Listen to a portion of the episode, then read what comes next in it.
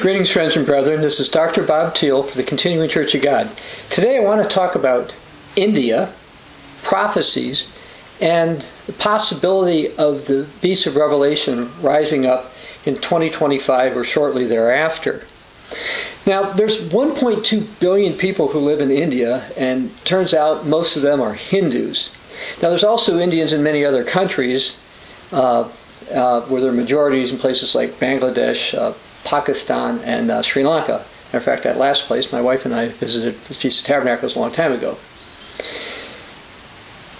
Well, one thing people have wondered is will most of these Indian people at least cooperate for a time with the coming European beast power that's warned about in Revelation 13?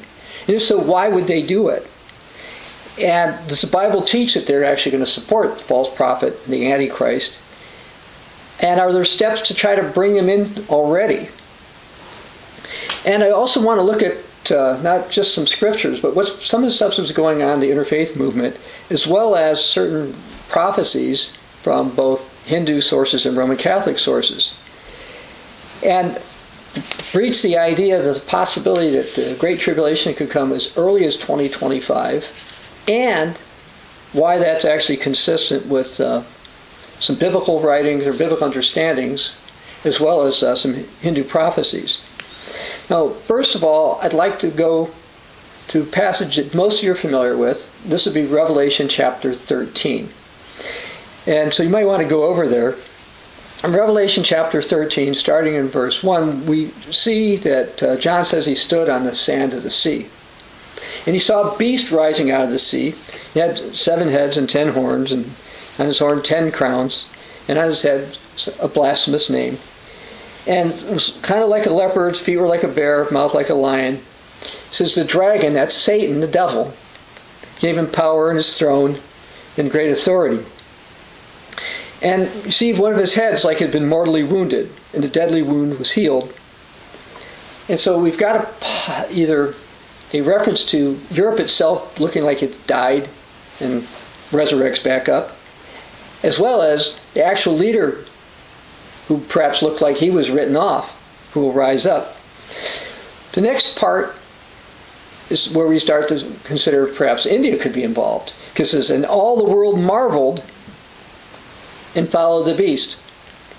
So a European power is going to rise up with a leader and people would be marveled because they don't expect to happen what's going to happen. So, verse 4, notice they worship the dragon who gave authority to the beast, and they worship the beast, saying, Who's like the beast? Who's able to make war with him? And this will be after this particular beast power has done things such as launch a successful attack against uh, the United States and its uh, British descended allies. We continue uh, with this beast. We see he's giving a mouth to speak great things and blasphemies. He has authority to continue for 42 months. So it's three and a half years. And he opened his mouth and blasphemed against God, to blaspheme his name, his tabernacles, and those who dwell in heaven. It was granted with him to make war with the saints and overcome them. So this beast is going to be a persecuting power. It says authority was given to him over every tribe, tongue, and nation. That would include India. Verse 8 all who dwell on the earth will worship him, whose names have not been written in the uh, book of life of the Lamb slain from the foundation of the world. Whoever's got an ear, let him hear. He who he leads in activity is going to, into captivity is going to go into captivity, which, by the way, will include uh, uh, many of the American and British descended peoples. He who kills with the sword must be killed with the sword. Here's the patient faith of the saints. But then there's another beast that's going to rise up. And this particular beast has two horns, like a lamb, and it spoke like a dragon. It's going to have uh, the authority of the first beast. It's going to cause the earth and those who dwell in it to worship the first beast, whose deadly wound was healed. So somebody's going to rise up. Now, this is the false prophet, the Antichrist, to get people to worship the beast, and there'll be various signs and lying wonders. He performs great signs. He even makes fire come down from heaven and the earth in the sight of men. He deceives those who dwell on the earth by those signs which he's granted to do in the sight of the beast, telling those who dwell on the earth to make an image of the beast who was wounded by the sword and lived. he was granted power to give breath to the image of the beast, that the image of the beast could both speak and cause as many would not worship the image of the beast to be killed. Well, this clearly includes people in India, now the second most populous nation on the planet. Now, people in India and elsewhere, according to Second Thessalonians, are going to be deceived by signs and lying wonders. So I'm going to go to Second Thessalonians chapter 2 and uh, start reading with verse 9. The coming of the lawless one, that's this beast, is according to the working of Satan, with all power, signs, and lying wonders, and with all unrighteous deception among those who perish, because they did not receive the love of the truth that they might be saved. And for this reason, God will send them strong delusion that they should believe the lie, that they all may be condemned who did not believe the truth but had pleasure in righteousness. They don't have to go there, but Jesus said in Matthew 24, verses 24 to 25, false Christs and prophets will rise and show great signs and wonders to deceive. If possible, even the elect. See, I told you beforehand.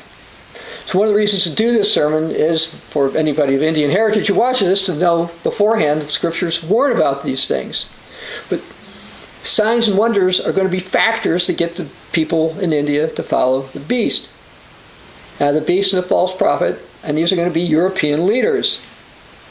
Now, this beast of the sea is also called the king of the north in Daniel chapter 11.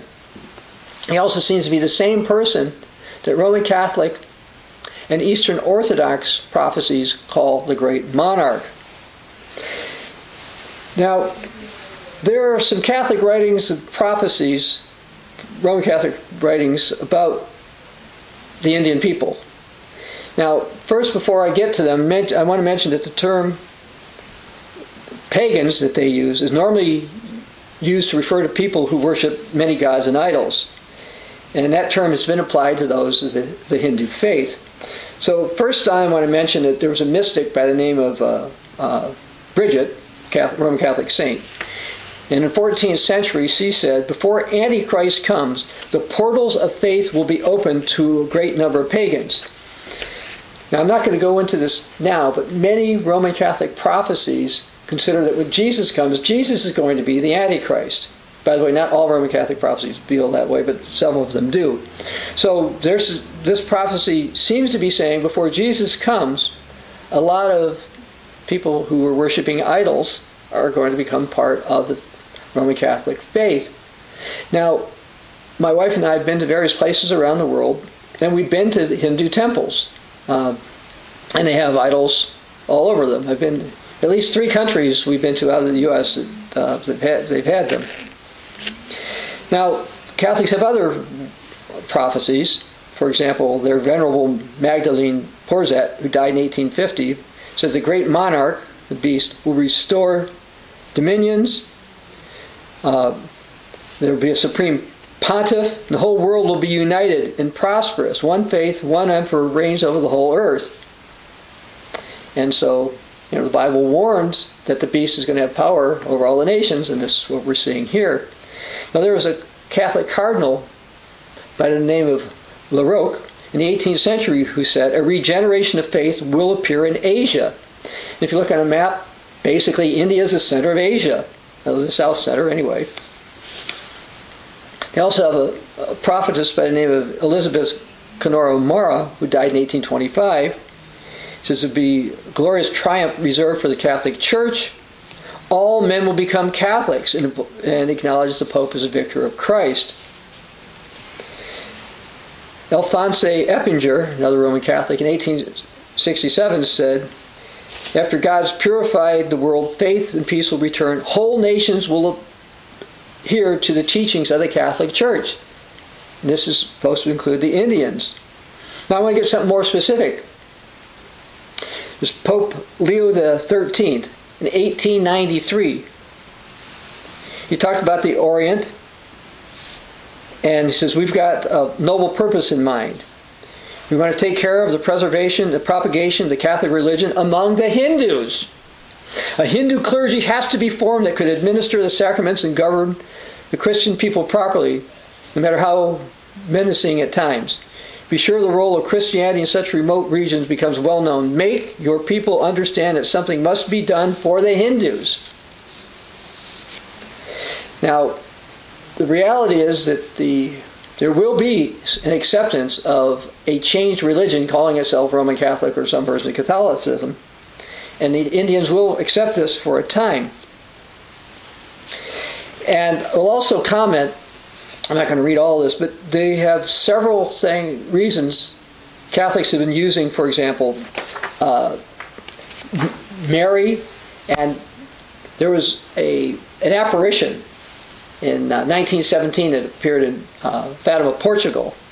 And they made a statue of it. And it's called the Pilgrim Statue of Our Lady of Fatima.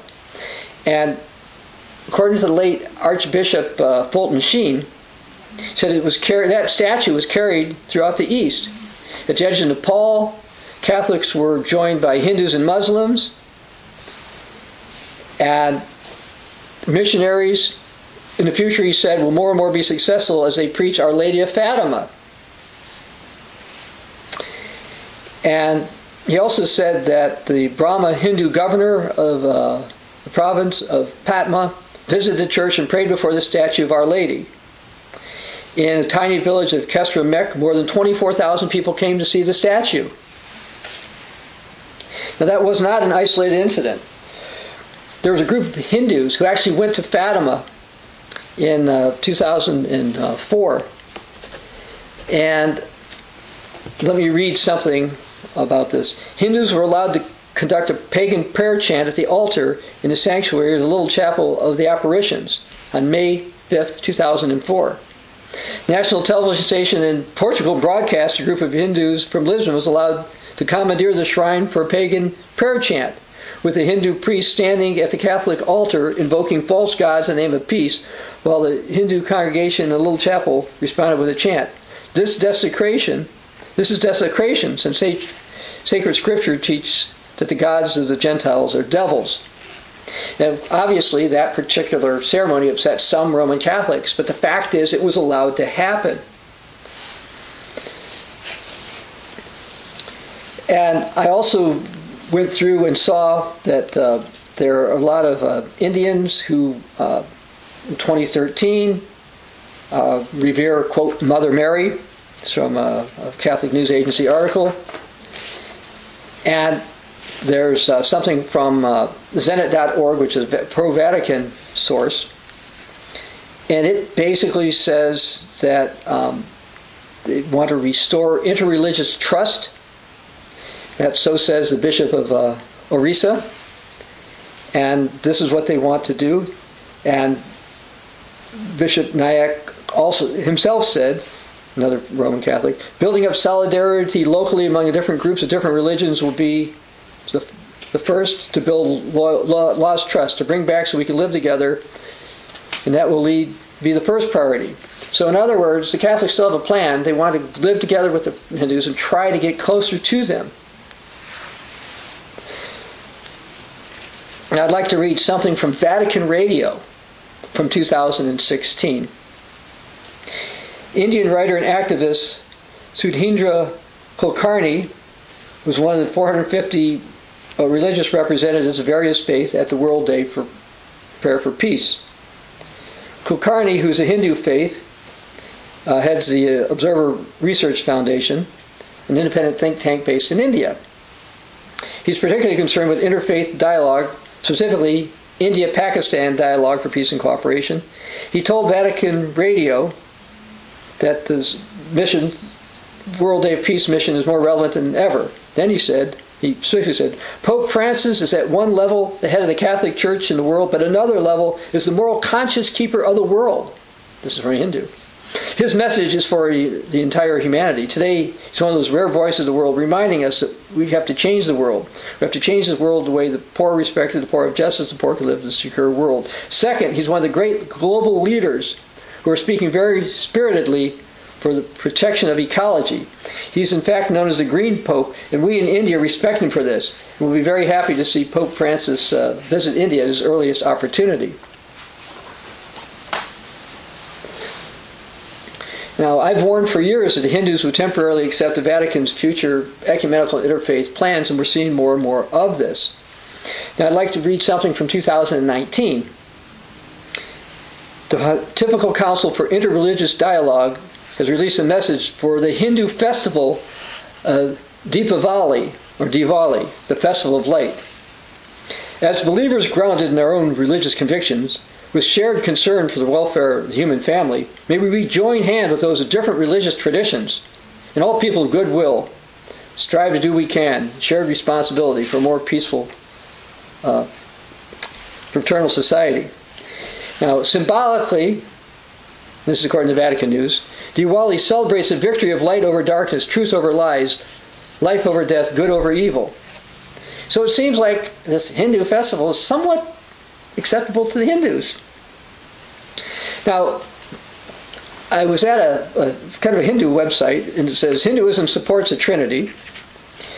And you know, it's probably not much of a stretch for Hindus to be taught, told by the Vatican that Brahma, their god of creation, is either the Father or the Son of God. Uh, Brahma had a, a son named Atman who was with him, and vice versa. So maybe Atman would be considered the son. There's also somebody called uh, Kunti.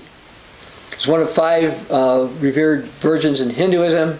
You've got some type of virgin birth stuff, kind of like this old Mary stuff. And there's also something called a mother goddess in Hinduism called Parvati Devi. It's also be claimed something they call Shakti is the Holy Spirit. Shakti is supposed to be a goddess, but I'm sure Catholics probably wouldn't mind pointing out to the Hindus that the Hebrew word for spirit in the Old Testament is feminine, gendered feminine. In the New Testament, by the way, it's not masculine, it's neuter. Um, I believe that final European beast power is going to feign a more compromised version of Roman Catholicism, enough to get the Hindus at least go along with it.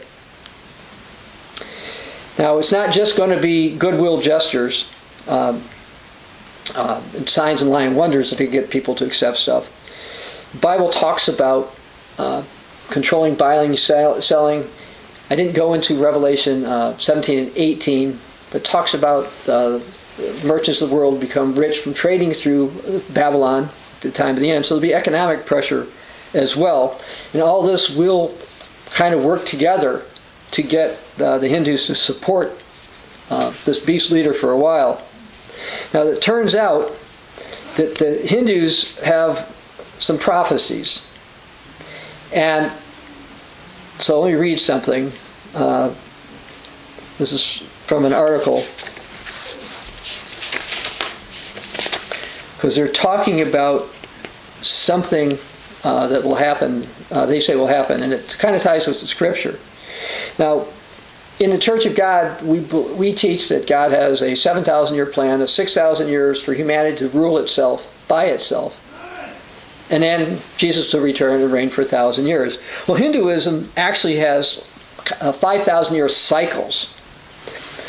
Uh, and they, the last one started about a thousand years after Adam and Eve left the Garden of Eden. So the end of the Hindu 5,000 years and the biblical 6,000 years pretty much the same time, very close to one another. So let me read something from a Hindu uh, article called Kali Yuga ends by 2025. Lord Krishna says that Kali Yugi, Yuga will end 5,000 years after its beginning, giving way to the Golden Age. Hindus believe that human civilization degenerates spiritually during the Kali Yuga, which is referred to as the Dark Age because people in it are as far removed as possible from God. Eh, we wouldn't word it exactly that way, but this is similar to certain things that the Bible teaches. The timeline also indicates that the ascending Kali Yuga, which is the current epoch which we're all living, will end in 2025.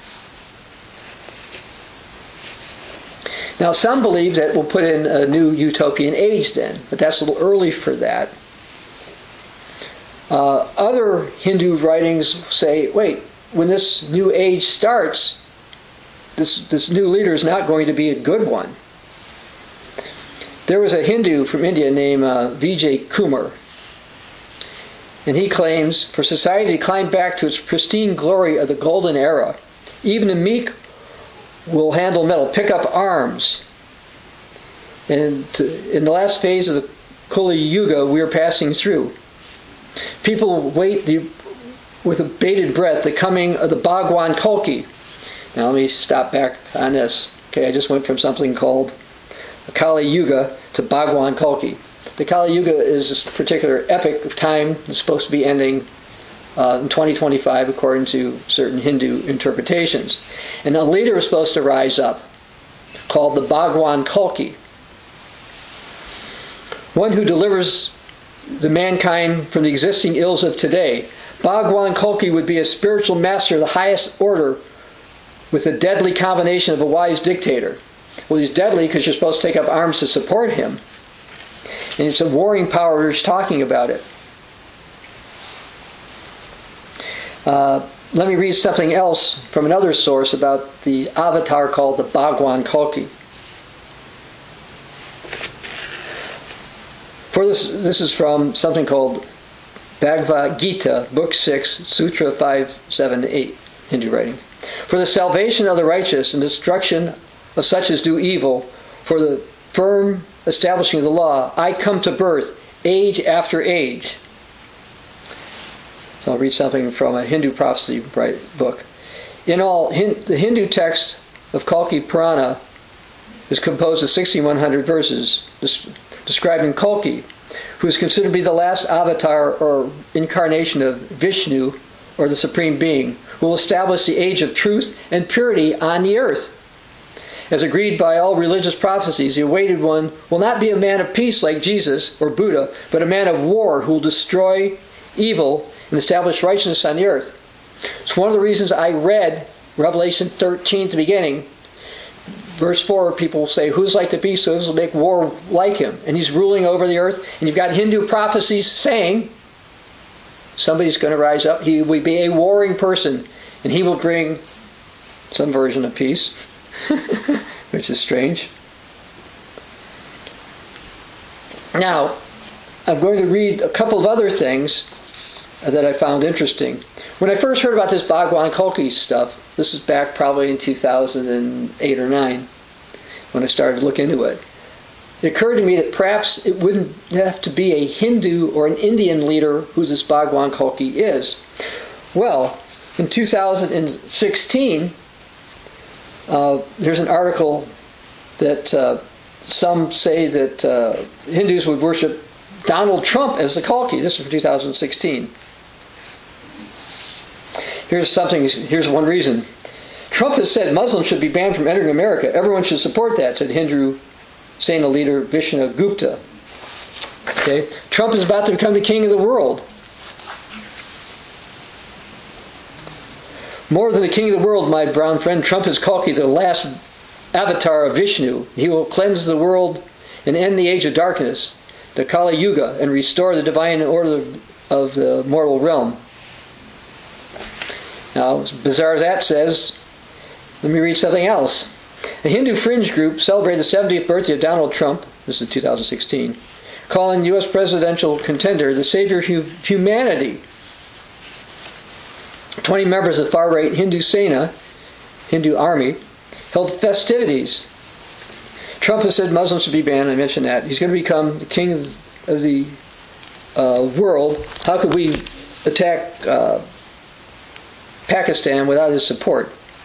Uh, which is absurd. Of course, Donald Trump was was not and is not the savior of the world. Jesus is. Uh, you don't have to go there. But Ephesians five twenty three.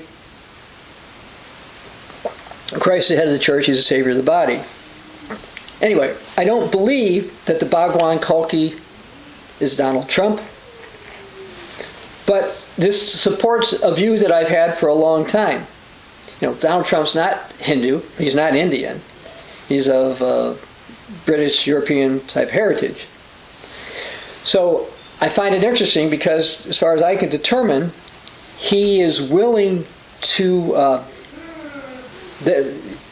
be a person that they think could be the Kalki. Now, I'm going to hold up the front cover of the Bible News Prophecy magazine, Continuing Church of God. And you can see a picture of somebody on a white horse who's bowing down before the Bhagwan Kalki. Now, it's true this Bhagwan Kalki shown here is not uh, a white person. But what's interesting is if you look here, this, this one on the white horse does look like a white person. And if you go to Revelation chapter 6, once you go there, uh, verses 1 to 2, I'll hold this up as I read this. It says, Now when the Lamb opened one of the seals, I heard one of the four living creatures saying with a voice like, a, like thunder, Come and see. And I looked, and behold, a white horse. He sat on it had a bow, and a crown was given him. He went out to conquer and to conquer, conquering the conquer. And that's the white horse. And t- to me, this, this uh, Hindu depiction suggests that they will accept the rider of the white horse, the Antichrist, worshiping before the Bhagwan Kalki, who again could be, as far as they're concerned, not somebody who's Hindu, not somebody who's Indian, and that would be a European leader. Perhaps I should point out that actually there's Chinese prophecies that the Chinese are looking for uh, leaders to come from the West as well. Um, I do want to say one more thing. It's not just the fact that certain Roman Catholics uh, did, uh, have allowed ceremonies and certain things with the uh, the Hindus to show that they want to be with them. I want to read some quotes from the woman uh, famously known as Mother Teresa, because she encouraged Hindus to pray to the Bhagwan. Here's some quotes. If in coming face to face with God we accept Him in our lives, we become a, uh, we become a better Hindu, a better Muslim, better Catholic. I convert you to be a better Hindu, better Muslim, better Protestant. Once you've found God, it's up to you to decide how to worship Him. And that's actually what's going on with the ecumenical interfaith movement. It isn't that everybody in India is going to worship the Roman Catholic way for everything. They're going to just allow they're going to accept this guy as a great leader to be deified to some degree, but they're going to allow what they call local customs and traditions and worship. And this is Mother Teresa said this as well. And here's a, here's a, something else. A co-worker of Mother Teresa's was asked this question: These people are waiting to die. What are you telling them to prepare for death and eternity? Mother Teresa's co-worker, a nun, said, We tell them to pray to their Bhagwan, to their gods. Uh, the April 7th to 13th, 1990 issue of Radio Times says a story of Mother Teresa taking care of a dying Hindu priest. She nursed him with her own hands and helped him to die reconciled with his gods. Okay, so Hindu priest apparently was a hypocrite of some type or wasn't following his faith, and she reconciled them to their gods. There's a long history of the Roman Catholic Church trying to compromise with various things. Now, I mentioned this stuff about a white horse. Now, this illustration was actually put together around 1765. And now, there's some other Hindu prophecies have the Kalki himself riding, the Bhagwan Kalki riding the white horse. But I'd like to read something else uh, from India. The tenth incarnation of Lord Vishnu, who is the Kalki avatar, he is described in Buddhist scriptures as a rider of a white horse in Christian scriptures. So Hindu writings are tying this stuff in. A lot of people do not realize that people will accept this stuff. Uh, my wife and I were uh, in Bali, Indonesia once. I asked practicing Hindu, because even though Indonesia is the most Muslim country, uh, has the most Muslims than any country in the world, I think, Bali is mostly oh, over 80% Hindu. So this guy was Hindu. And I said, look, the Church of Rome wants you guys. Can it happen? He didn't dismiss it as impossible. He said, oh, well, it depends how they present it. Yeah, it can happen. And steps are being taken. Now, I was talking about 2025, and I want to go in some things like this. Is it possible that the 5,000 years for Hindu prophecies ties in with Jewish biblical Greco-Roman, and Christian writings about the end of this age coming at the same time. Well, yes, I think that there. I think that there is. I think there's reasons for it. I believe that Satan has inspired various ones throughout the ages to come up with an alternative plan. Okay, we know the Bible says all the world will worship the beast. You've got Hindus saying that their kalki has to do with a white rider of a white horse, just like the Christian literature, they say. And the fact that some accepted a, a white Caucasian, Donald Trump, as perhaps the Bhagwan Kalki, certainly shows that they, those who believe this could be amenable to the idea of accepting a European leader or two. And the Bible, by the way, says they absolutely will. But the fact that, again, they pointed to Donald Trump back in 2016, shows that there is certainly a willingness to not think, oh, our prophecies are only for a Hindu, dark brown skinned Hindu leader to rise up. Okay?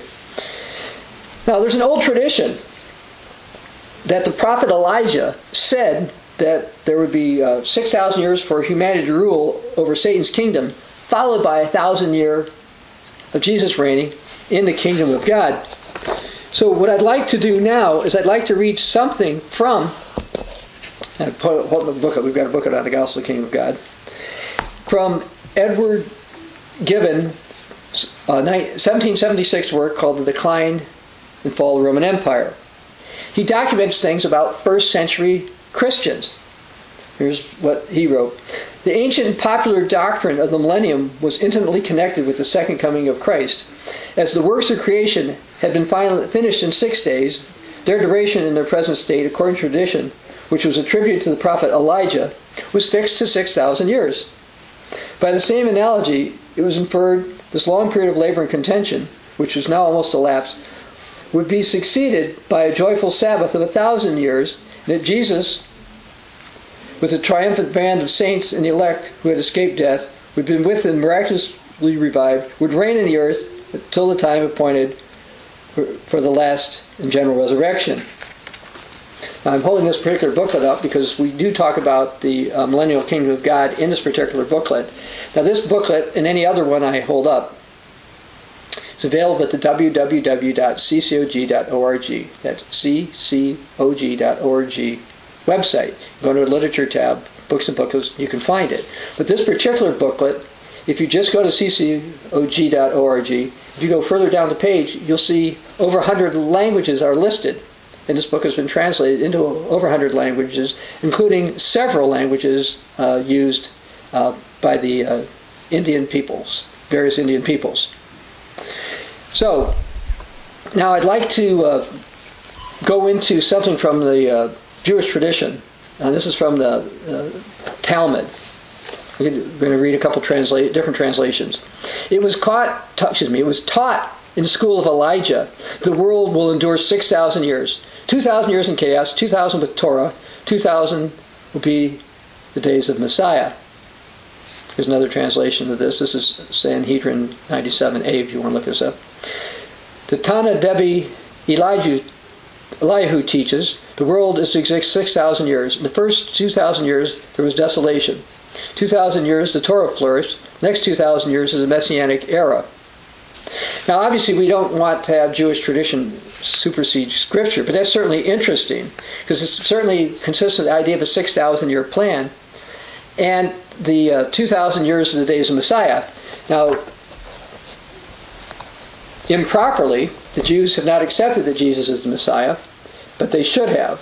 We've got a, a, free book, Proof Jesus is the Messiah. It's a fairly long book. It's got hundreds of scriptures from the Old Testament, and it also confirmed by things in the New Testament explaining why Jesus is the Messiah.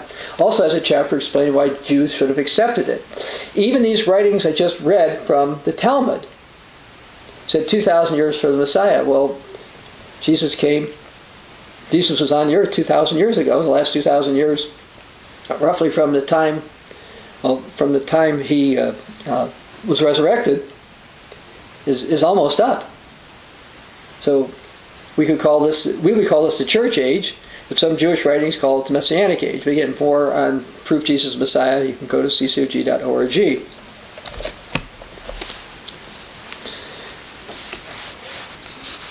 Now, there's something called a midrash, which means an exposition or investigation. This is a Jew, from a Jewish source, from a rabbi says six eons for going in and coming out for war and peace. The seventh e- eon is entirely Shabbat for rest everlasting.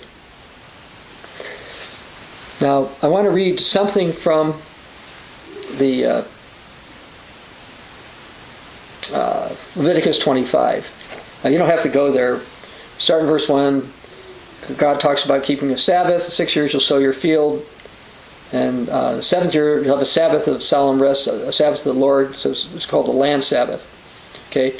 Now, Protestants, such as uh, Matthew Henry's commentary, have pointed passages in Leviticus 25 as part of the reason uh, that uh, Jews believe the Bible teaches uh, a 6,000, 7,000 year plan.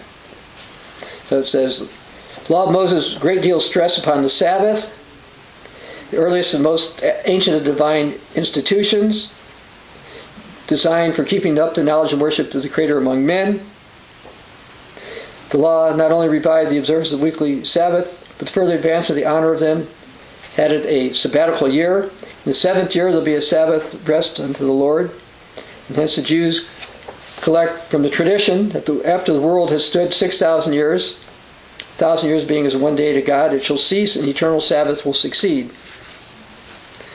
Uh, so, and then it says the sabbatical year began at, uh, in September at the end of the harvest, the seventh month of their year. Now, Leviticus 25, of course, is not complete proof, but it does provide some scriptural uh, support for that belief. Now, consistent with the view of early Christians and some associated with them, some believe that since God made or uh, recreated the world in six days and rested on the seventh day, that humans have 6,000 years to live on the earth under Satan's influence. And the remaining humans, those who survive, will have, have a thousand year period under, uh, uh, there'll be a thousand year period under Christ's reign. And so 6,000 years plus 1,000, 7,000 years under uh, God's plan. Now, you're probably familiar with these scriptures. I'll read uh, Psalm 90, verse 4. For a thousand years in your sight are like yesterday when it's past.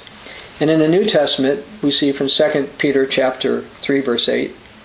You don't have to go there. It says, But beloved, do not forget this one thing, that with the Lord one day is, is a thousand years, a thousand years is one day. Now, this is relevant for a couple of other reasons, and this is something that I've noticed that uh, particularly Protestant uh, ministers don't seem to understand very well. Uh, speaking of Protestants, we have a book, Hope of Salvation, How the Continuing Church of God Differs from Protestantism, because we are not Protestant. Uh, people would actually uh, look at uh, the Bible, truly believe in sola scriptura, they would realize many Protestant doctrines are not based on that. That's what this book goes into, as well as some history. We also have a shorter book just on church history to demonstrate that what we teach in a continuing Church of God is consistent not only with Scripture, but with the beliefs of the early Christians. Anyway, one issue on this 6,000 years and the 1,000 years being a day, if you go to Genesis chapter 2, I'd like to read verses uh, 16 to 17. And this will be from the New King James Version of the Bible. And the Lord God commanded the man, saying, Of every tree of the garden you may freely eat, but the tree of the knowledge of good and evil you shall not eat. For in that day you shall eat of it, you'll surely die. Well, the 24 hour day that Adam ate this, he lived. So is God's word false? Well, and he lived a long time, actually. If you go to Genesis 5, verse 5, you don't have to go there. But it says, So all the days that Adam lived were 930 years and he died. So for Adam to die in a day, it had to be that Adam would have died in a day that was up to a thousand years. And Adam didn't live over a thousand years, so he did die in the day because a thousand years is part of God's plan. Now, based upon certain calculations I'm aware of, and I have gone through and done it myself as well as looked at writings of others about how long uh, the Old Testament teaches certain things were based on certain people were begotten when certain kings reigned and all this kind of stuff. Uh, it seems like that either Adam and Eve were created and or left the Garden of Eden somewhere between 3959 and 3972 uh, uh, BC. That would mean when Jesus began to preach, which is probably 27 AD, uh, 4,000 years later, he began to teach uh, late in uh, the day day four, and then into day five. Day four is the middle of uh, seven prophetic thousand year days, so it's not a last day. Okay. And so, if you think of our calendar uh, for our weeks, uh, we got the way we count them: Monday, Tuesday, Wednesday, Thursday, Friday, Saturday. Wednesday, the fourth day, is the middle day. It's not the last day. So Jesus uh, started at the end of the uh, middle day, but then continued to preach into the uh, uh, the fifth day, and that makes it the last days. So, thus, the days five and six would be considered the last days by the apostles, the last two thousand years. And if so, this helps explain things like as Acts chapter two. I want to go to Acts chapter two, verse fourteen. But Peter, standing up with the eleven, raised his voice and said to them, Men of Judea and all who dwell in Jerusalem, let it be known to you, and heed my words. These are not drunks, you suppose, it's only the third hour of the day. But this was spoken by the prophet Joel, and it shall come to pass in the last days, says God, that I will pour out my spirit on all flesh. Of the last days, the fifth and sixth uh, day of the 6,000 year plan. But I want you specifically to go to the book of Hebrews, chapter 1. I'm not going to read much there, but this verse is so, so important. Please go there. You can see that when I read this, particularly if I stumble over a word or two, uh, that this is what Scripture teaches. Hebrews chapter 1, verse 1. God, who at various times and in various ways spoke in times in time past to the fathers by the prophets, has in these last days spoken to us by his Son, whom he has appointed heir of all things. If there's no 6,000 year plan for human rule followed by a thousand year millennial reign, the New Testament statement about, about them then being in the last days doesn't make any sense, or makes little sense. But because God does have a 7,000 year plans, they do make sense. Now notice that Jesus according to Hebrews 1, was preaching in the last days. So he must have been doing some of that in day 5 of the uh, uh, seven 1,000 year days. Now, since Acts chapter 2 seems to have been in 31 AD or perhaps 30 AD, this would suggest that the 6,000 years should be up by 2031, if not earlier. And you know, Jesus was alive before 31 AD, so perhaps the last days began as early as uh, 28 AD or, or 30 AD. Now, I should mention there's two types of last days mentioned in the New Testament. Uh, when some were stating they in the last days, they were that indicates the latter days of the 7,000 year uh, week. So, however, in some other places, New Testament writers sometimes referred to the final generations being the last days. Uh, so that's a little bit different. But the end is coming soon. And presuming there's a 6,000 year plan, and the last days tie into it the way we've been discussing,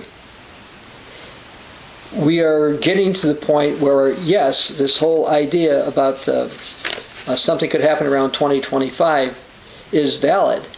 It's the earliest time I believe that the power will be given from Satan to the beast is 2025. I've uh, felt that way for uh, this past year. What do you mean this past year? What about before then? Well, it was possible for prior year, but every time every time we go another year, you have to look out and see if the signs that Jesus said were going to happen before the Great Tribulation started had happened. And certain signs have not happened yet, but they're possible. It's possible that certain signs, such as, for example, the confirmation of a, a peace deal associated with uh, the Middle East, consistent with uh, Daniel 9 26 and 27, could happen sometime in 2021. If it were, uh, let's say in the fall, if you had three and a half years of that, you get 2025. And that could be when the beast will rise up. Now, I'm not saying the beast has to rise up then, nor technically is Hindu prophecy. Hindu prophecy says that the, the Yuga Kali will end in 2025. Now, I don't know if it means beginning of 2025 or the end of 2025, so maybe they think the Bhagwan Kalki will rise up in 2026. But either way, 2025, 2026 is consistent with what is possible here uh, as I speak this in January of 2021. Right? Again, I'm not saying for sure this has to happen, but I do believe there are reasons to give strong consideration to it. And if, and if the beast rises up in 2025 or 2026, or even if it's 2027 or 2028, it's very likely that the Hindus are going to say, ah, yes, the Bhagwan Kalki is supposed to rise up. Somebody with a white horse type figure is with him. Yes, we're supposed to accept this. Says, We've been waiting for this for some time. So, this is one of the reasons why I want to tie this in with uh, Hindu and Indian prophecies, as well as to mention the fact that, yes, the Roman Catholics have shown a distinct willingness to compromise on many matters to bring the Hindus in, as well as tell the Hindus, ah, you can have those particular beliefs and you can pray to your gods. Uh, one thing about Hinduism is they've got lots of gods, and it kind of reminds me of the fact within uh, the Roman, Roman Catholic faith they have many what they call saints. They have all kinds of saint days for various things, and Hindus have lots of them as well. Many of the saints that the Roman Catholics adopted were basically uh, Greco-Roman pagan deities, and they just kind of changed their name and a couple other little things about them, and they still kept going on. It wouldn't surprise me if the same type of thing as told the Hindus. I just call them uh, uh, Roman Catholic saints, because uh, Roman Catholics have saints for just about everything, and Hindus have gods for seems like almost gods or goddesses for just about everything. Uh, and by the way, some of the Roman Catholic saints are female. so, you know, you can tie those all, all together. I do believe the end is coming fairly soon, and I do see more and more signs and indications of it. Now, I'd like to uh, go to the book of Matthew, chapter 24. Jesus warned about a future time of great tribulation. Verse 21 For there'll be great tribulation, such as has not been since the beginning of the world until this time, no, nor ever shall be. And unless those days were shortened, no flesh would be saved. But for the elect saint, those days will be shortened. Now, since this great tribulation will affect the whole world, it will affect Indians as well. It's going to start with the Babylonian European king of the north beast power invading the United States and some of its uh, Anglo allies. Uh, you can demonstrate if it's going to happen within the next decade, it's the United States because if you go to Daniel 11, verse 39, it talks about the king of the north going against the power with the strongest fortresses or the strongest military, which currently would be the United States. And the Bible reveals that uh, the king of the north is going to be successful. Now let's go to the book of Revelation. Revelation chapter 16.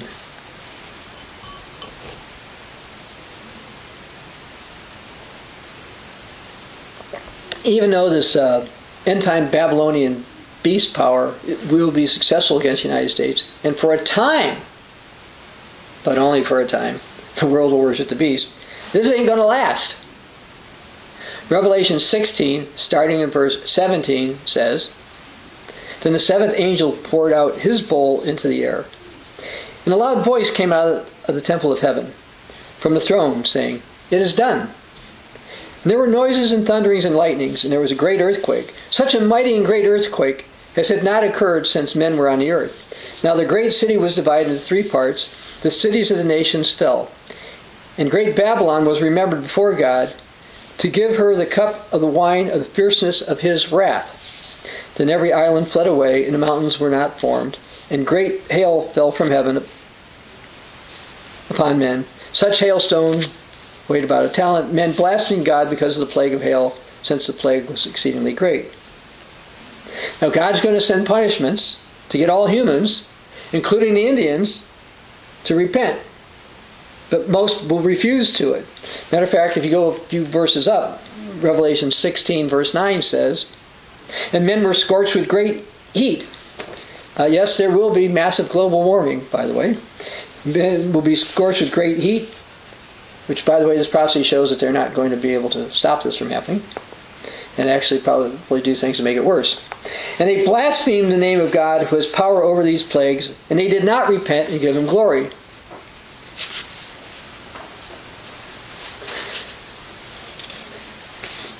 The Bible tells about a time when there'll be a 200 million man army from the, of the kings of the uh, east in uh, Revelation 9:16. They're going to gather at Armageddon, and those who are persuaded by demonic signs and wonders are going to fight against returning Jesus. They're going to be destroyed. It's going to take a long time to bury them. Seemingly, some people in India, Sri Lanka, Pakistan, uh, etc., are going to be amongst those who provide troops for this. However, in order to give light to people such as the Indians, God's going to provide a strong witness to the entire world during the time of the Great Tribulation and the day of the Lord. So why don't you go to Revelation chapter 11, verses 3 to 4.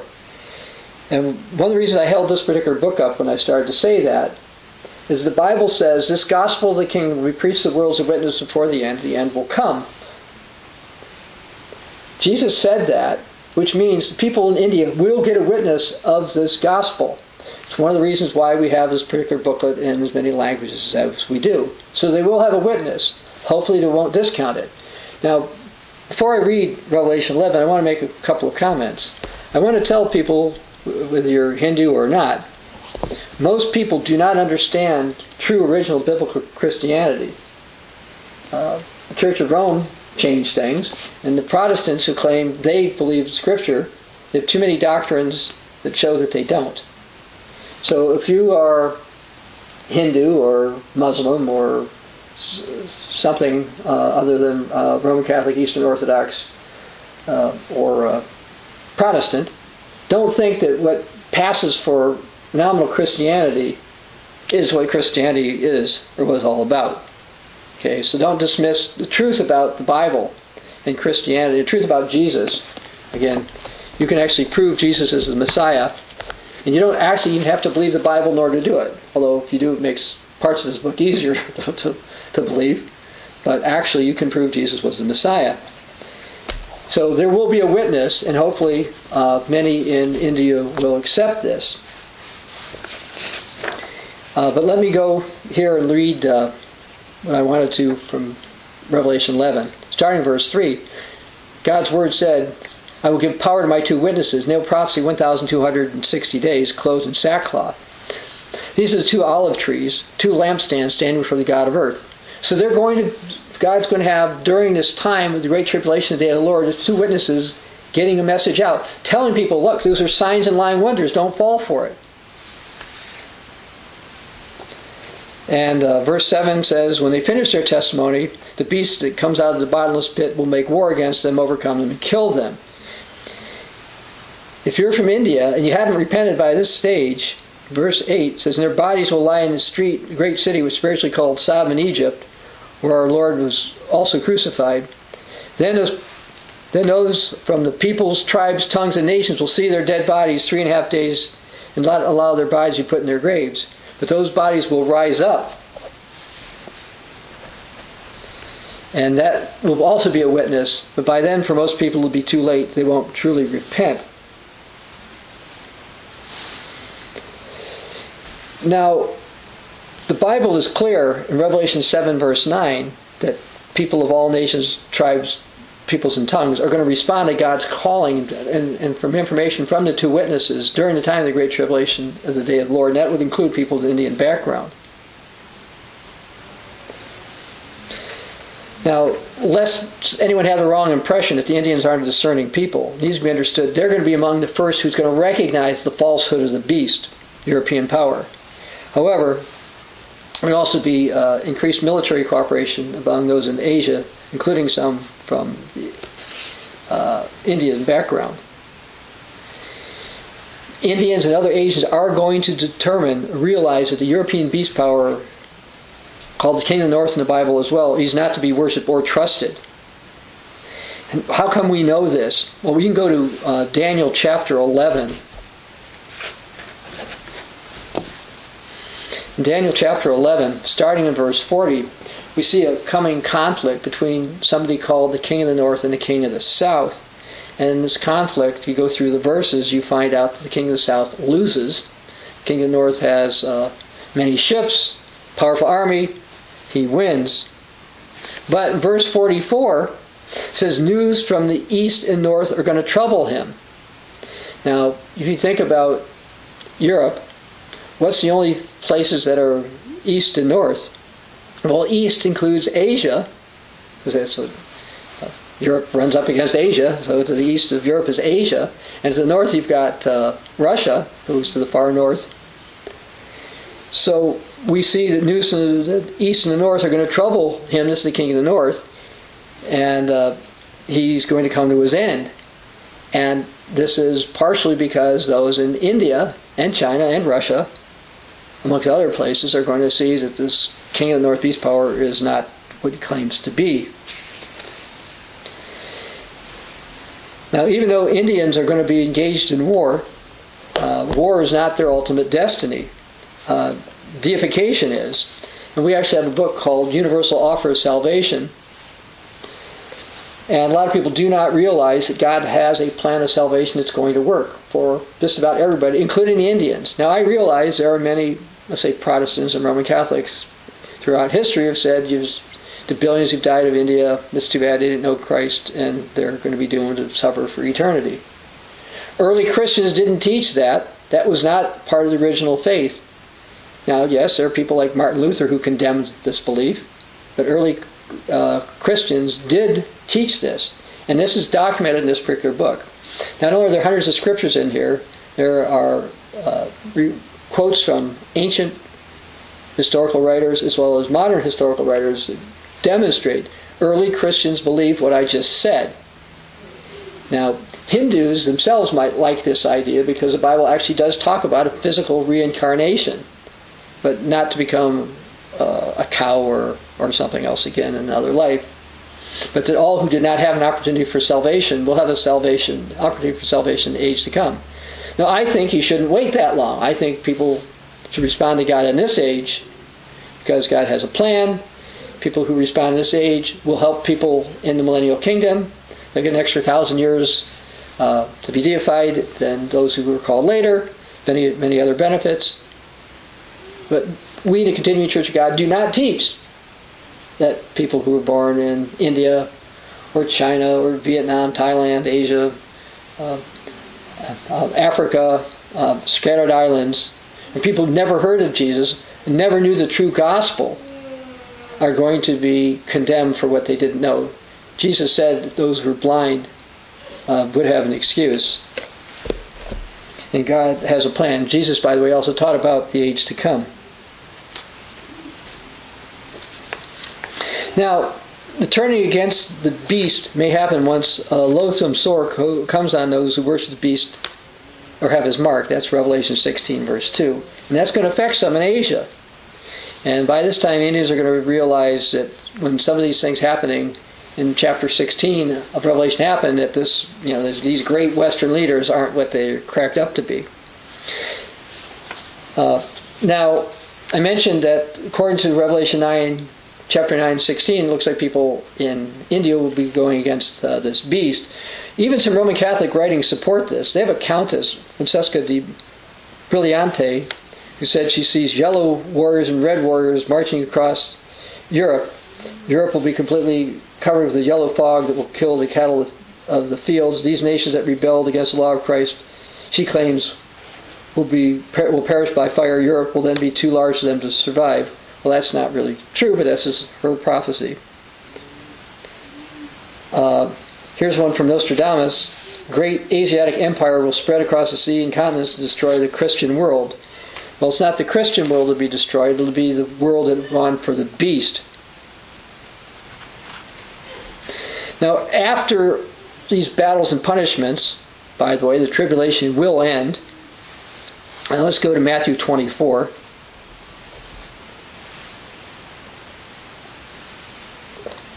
So immediately after the tribulation of the days, the sun will be darkened, the moon will not give its light, the stars will fall from heaven, the powers of heaven will be shaken.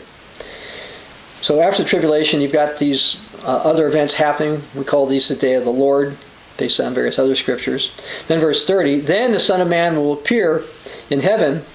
Then all the tribes of the earth will mourn when they see the Son of Man coming in the clouds of heaven, power and great glory. So not everybody's going to be happy that Jesus is going to return. You don't have to go there, but Revelation 19, verse 16 says he's, uh, he has uh, a robe, and on his thigh his name written is King of Kings and Lord of Lords. Because he'll be in charge of everything. And this is going to usher in a 1,000 year period of time. We'll go to Revelation chapter 20 to read about that. And I saw thrones, and they sat on them, and judgment was committed to them. I saw the souls of those who had been beheaded for their witness to Jesus and for the word of God, who had not worshipped the image of worshipped the beast or his image, had not received his mark on their foreheads or on their hands. And they lived and reigned with Christ for a thousand years. But the rest of the dead did not live until a thousand years were finished. This is the first resurrection. Blessed and holy is he who has part of the first resurrection. And I'm encouraging all to want to do that. Over such the second death has no power, but they shall be priests of God and of Christ, and shall reign with him a thousand years. I mentioned Revelation uh, 7, verse 9. I'm going to read it here.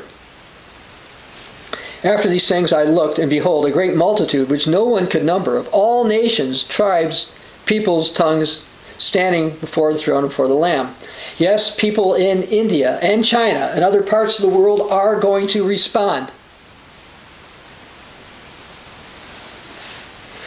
Now, after the thousand years is up, uh, all will be resurrected. So let's go to uh, Revelation 20, verse 7, if you're still there. It says, When a thousand years has expired, Satan will be released from his prison. He'll go forth to deceive the nations of four corners of the earth, Gog and Magog, to gather them in battle, whose number is the sand of the sea. He went up the breadth of the earth and surrounded the army of the saints. Fire came down from God out of heaven and devoured them. The devil was uh, cast in the lake of fire of brimstone, be tormented. Now, verse 11 I saw a white throne. This is not that white horse, this white throne. And him who sat on it, from whom the face of the earth and heaven fled away. And I saw the dead, small and great, standing before God, and the books were opened. Another book was opened, which is the book of life. The dead were judged according to their works by the things which were written in the books. The sea gave it, the dead were in it. Death and Hades delivered up, the dead was in them, and they were judged each according to his works. Everybody who doesn't come up in the first resurrection will be judged in the second resurrection. But it's my hope and prayer that uh, uh, by the end of the Great Tribulation, millions, if not bi- millions of people, probably not billions, but millions uh, will have responded to the message of the two witnesses. Uh, there's uh, angels' messages as well as some other things happening, and that many from the Indian peoples will be among them.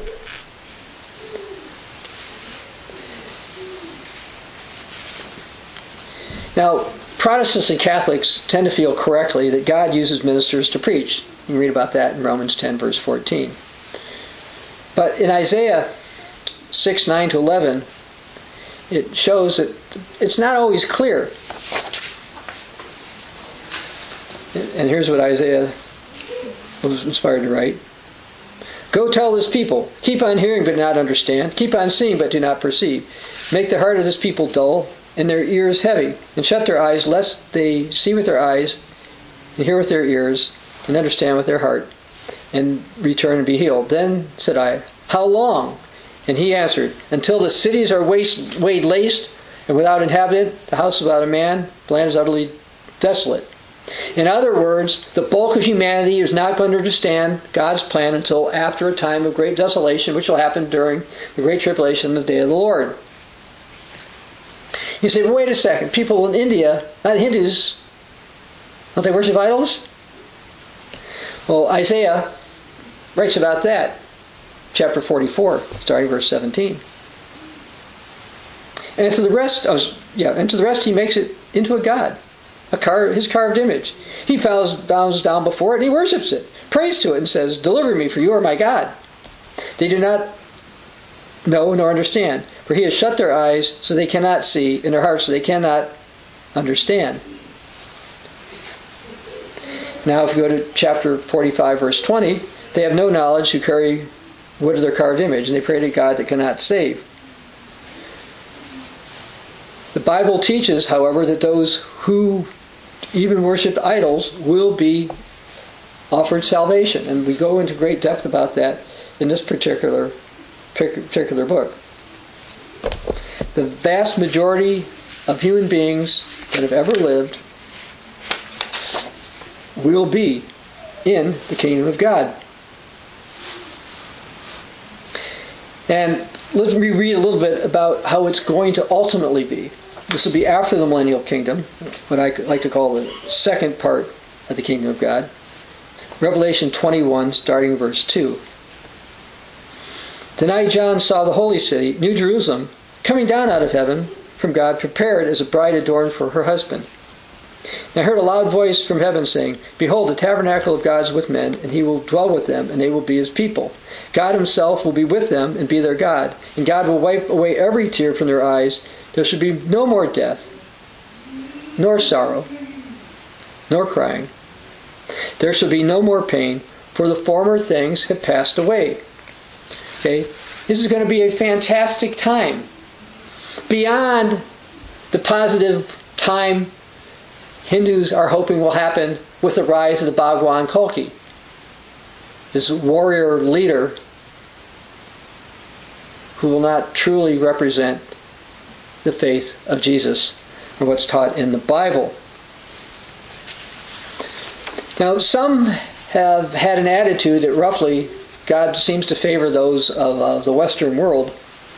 And, you know, those who lived in the East and those in the Southern Hemisphere uh, and places in the, in the, really far North, uh, you know, that's, that's too bad. God didn't call them. Uh, they were born to pagan parents or unbelieving parents and they never heard about Jesus and they died. So they're all terrible people and they all need to suffer eternally. Um, some people get that idea because they've concluded improperly that what passes for nominal Christianity is mostly a religion that uh, came from the Middle East and went into Europe, and that people of European heritage kind of spread it around, and therefore it's the European types are the preferred people. And yeah, it's nice if you know we get some of these other people who are uh, other colors, but it's just too bad if they, they don't make it. Well, that's not how God of love thinks. I want to go to uh, Luke chapter 13. I want to uh, start with verse 29 uh, here. So a lot of people don't seem to understand this particular passage. Jesus taught, They will come from the east and the west, from the north and the south, and sit down in the kingdom of God. So indeed, there are last who will be first, and there are first who will be last. Now, we read this first part of that again. They will come from the east and the west, and from the north and the south. Notice he doesn't say, now, the vast majority are going to come from the west. Yeah, we'll have a couple of token people from the north, and a few token people from the south, and a few token people from the east. Uh, no, when I read this, from the east and the west, from the north and the south, kind of gives me an idea, as Apostle Peter said, God is not a respecter of persons. So, will people from the east include lots and lots of Indians? I believe so.